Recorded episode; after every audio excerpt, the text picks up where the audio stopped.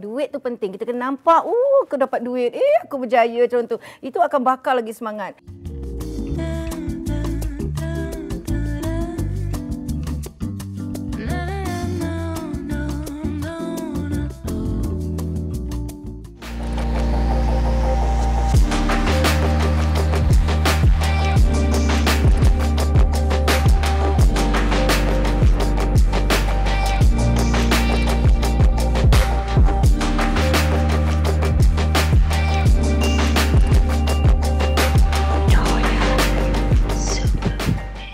Nona Superwoman Award 2022 kita membawakan penerima anugerah Nona Business Strategy Award. Alhamdulillah. Datuk Farida Hanim Harun. Betul Ibu Hanim? Assalamualaikum. Betul. Ataupun lebih lebih mesra kita panggil Ibu Hanim. Ya, Ibu Hanim. Kenapa Ibu? Maybe because Ibu rasa Ibu tu lebih orang rasa boleh rapat dengan Ibu. So dia ada elemen perjuangan, ada elemen uh, authenticity. Orang Melayu pula kan dia sedekat dengan ibu tu rasa lembut bila Ya, panggil saya. ibu. Tak gitu ibu. Ya. Ibu, ini anak angkat ibu. Okey. ya, saya rasa saya percaya ramai yang sebenarnya ingin inginkan sentuhan, maksudnya sentuhan dari segi ilmu untuk dibimbing oleh Ibu Hanim. Cuma ada yang kata bila nak belajar menuntut ilmu ni, yang ini kena ada. Allahu Akbar. Betul ke Ibu Hanim? Mungkin ada betulnya lah. Tapi kelas ibu tak mahal. Ya ke? Ya. Tak mahal tu berapa range dia tu Ibu? Ilmu ibu bukan untuk startup. Hmm. Startup very important is cash flow. Betul. Dengan ibu very important is sustainable punya business. Kalau ikutkan 25,000 untuk dua orang. 5 bulan, 16 hari, 11 malam. Ibu Hanim merupakan pakar pembangunan organisasi dan kepimpinan. Ya. Yeah. Apa yang selalu Ibu Hanim terapkan dalam setiap seminar Ibu Hanim?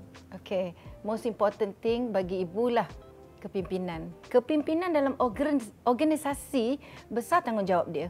Dia kena pastikan strukturnya betul. Dia kena pastikan ada clarity dari hala tujunya.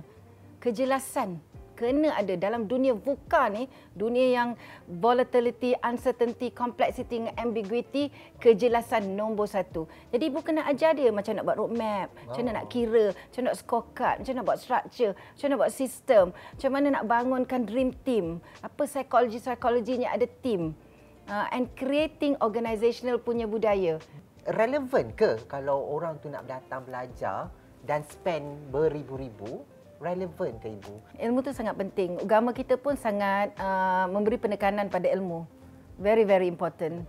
Uh, kalau tidak kita akan walk blind. Ibu panggil orang yang berjaya tapi tak ada ilmu.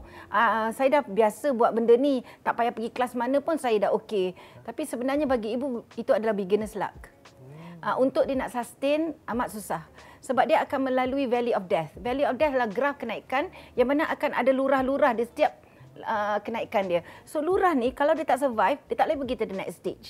Hmm. Uh, so possibly dia boleh survive kat lurah ni sebab parents dia banyak duit, support business. Atau possibly dia famous. Uh, possibly dia boleh survive sebab kita tak nak sebab-sebab ni sebab kita akan tua juga. Betul. Kita mungkin tak akan ada lagi dah support in term of financial. Kita mungkin tak popular dan Exactly. selamanya begitu. Kita akan juga, you know, one day kita buat live banyak-banyak kali pun orang dah tak nak tengok dah. Betul. Uh, sampai bila? So why don't kita install dalam organisasi kita, bisnes kita untuk something yang tak memerlukan semua ni tapi boleh sustain. Apa Ya. yang membezakan Ibu Hanim dengan guru-guru bisnes yang lain?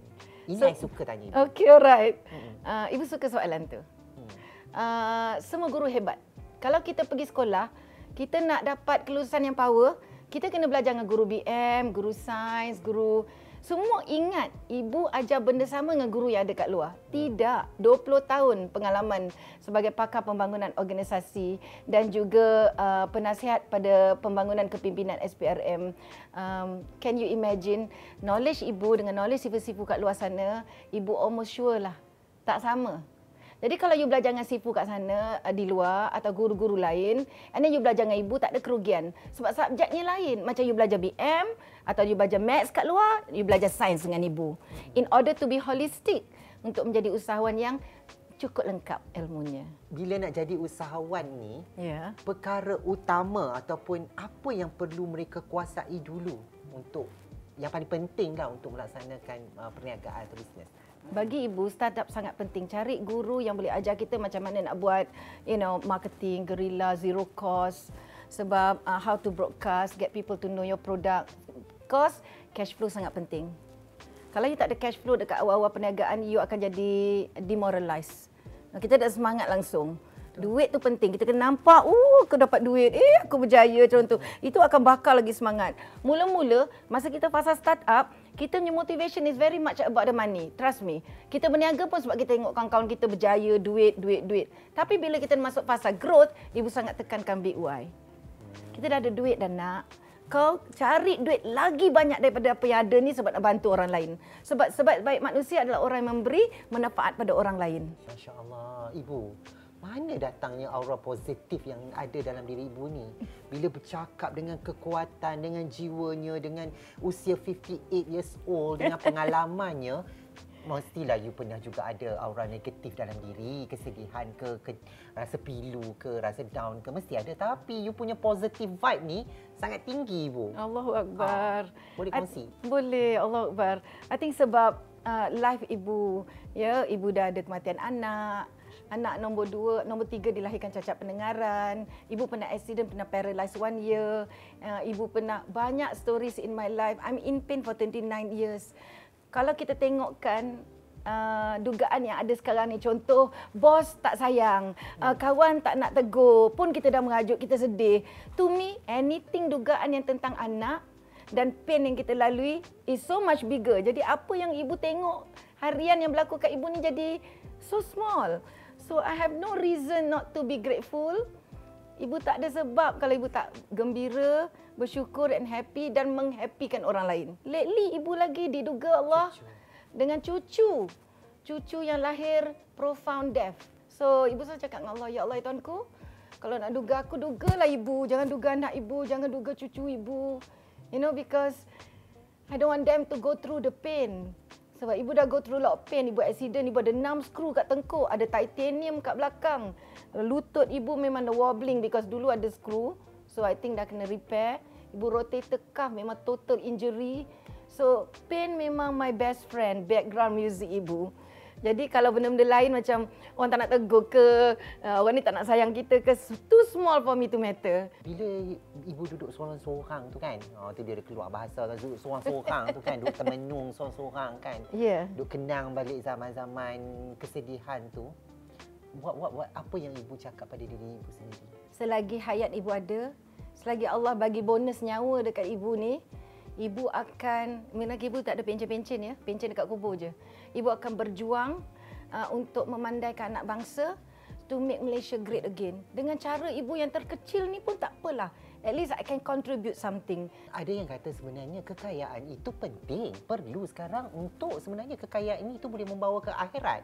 Itulah yeah. yang dibawakan saham ke akhirat sebenarnya. Sahabat kan? Nabi yang uh, dijanjikan syurga ramai yang kaya.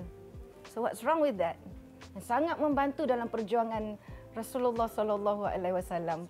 Tak ada duit macam mana nak beli pedang semua tu? Betul. Tak ada duit macam nak tolong anak-anak asnaf yang merindui mak ayah dia yang Betul. telah pergi tinggalkan dia yang dia tak faham kenapa tak muncul-muncul balik rumah. You have to be rich to make them comfortable. Ibu, kalau bila kita bila tadi ibu cakap tentang uh, anak ibu sendiri ya, yang uh, okey ibu meninggal bila berlakunya isu penderaan uh, yang berlaku sekarang lah. Banyak ibu apa setiap kali kalau uh, keluar news ataupun berita berkenaan dengan masalah-masalah ini tak pertama penderaan terhadap anak-anak. OKU apa yang membuatkan ibu rasa tersentuh dan boleh katakan? Yang mendera anak-anak OKU ni bukan seorang dua mesti ada banyak lagi around. So what do we do sebagai masyarakat untuk membantu mereka? Memberi ilmu stablekan di emosi. Bagi ibu sebenarnya kekurangan duit ni is uh, the, the root cause to all problem bila orang tak cukup makan, tak cukup duit, stres dengan you know TV tengok pakai cantik, orang pakai iPhone lah orang you know pemin, uh, dia punya kehendak tu makin tinggi. Betul. Nafsu kita makin nakkan benda tu lagi tinggi. Jadi dia create depression yang sangat yang sangat teruk. So psychologically masyarakat kita banyaknya sick. That shouldn't happen. Ibu masa kes tu nangis saja. Kalau nak buat, ibu rasa macam berdosa, weak. Where was I? What did I do sebagai masyarakat as a human being? Apa contribution ibu? Did I do enough? Ibu lena tidur malam uh, and not going out? You know, a lot of questions. Tapi saya setuju ibu.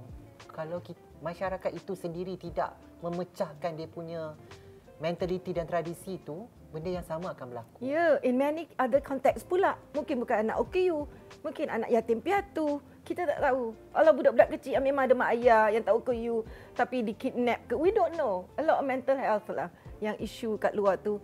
Kita sebagai masyarakat kena involve.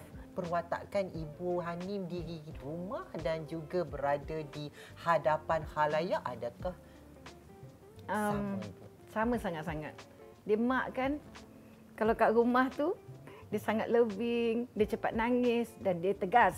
Garang tu mungkin tak, tapi dia tegas. Sebab ibu anggapkan ketegasan ni perlu sebab itu amanah. Macam contohnya ibu tak nak tim ibu buat dosa.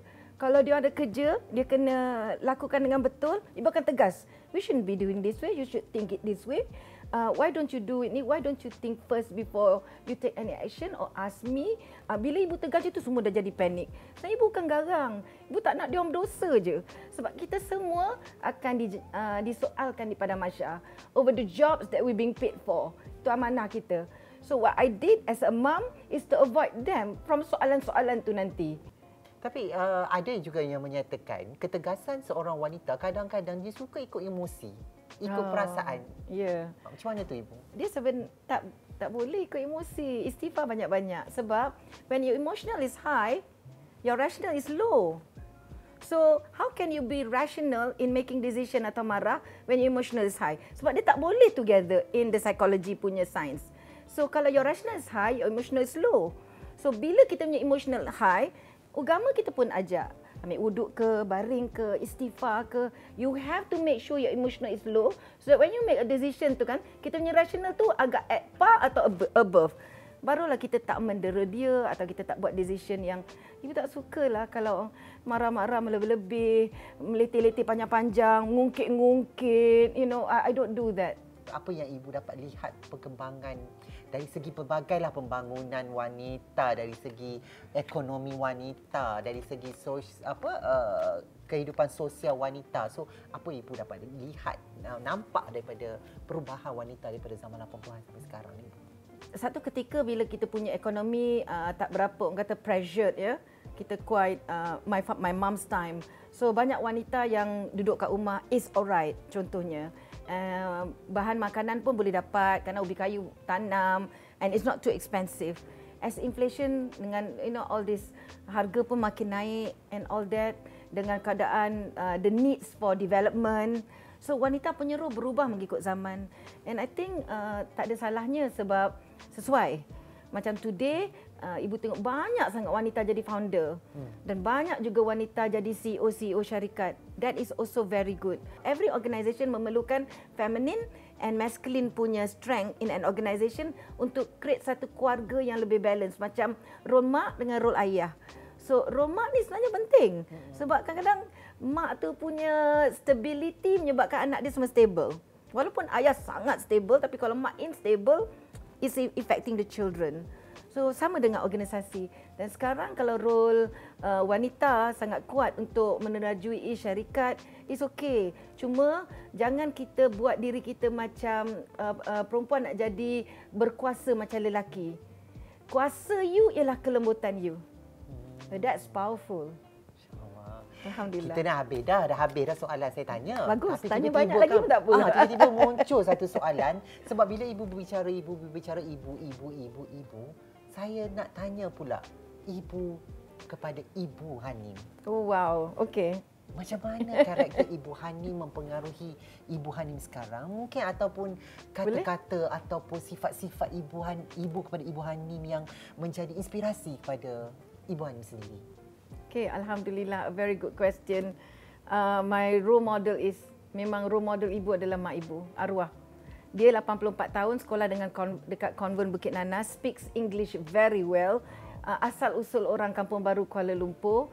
Uh, dan dia sangat macam uh, kita orang perempuan kena manner dia finishing dia sitting how to eat uh, stand straight jangan slouch. Macam nak cakap suami tu siapa? Dia selalu kata kalau you ada problem dengan your husband ke apa-apa balik rumah tengok muka anak-anak tu. Kau gamak nak buat apa-apa dia tu. Oh my goodness, she teach me strength. She teach me about language lagi lah sebab dia cucu pendeta. When you're married and you ada anak, your life is over. It's all about your children. So don't be selfish. Itulah daripada Ibu Hanim, Nona Business Strategy Award. Terima kasih Ibu Hanim kerana Thank you. sudi menerima penghargaan terbesar daripada Nona ini dan semoga terus sukses dunia serta akhirat. Semoga semuanya baik-baik untuk kita semua insya-Allah. Thank you Same so much you. Ibu Hanim. Thank you. Thank you semua. Thank Bye. you. Assalamualaikum. Assalam. Tengok cincin Pak. oh.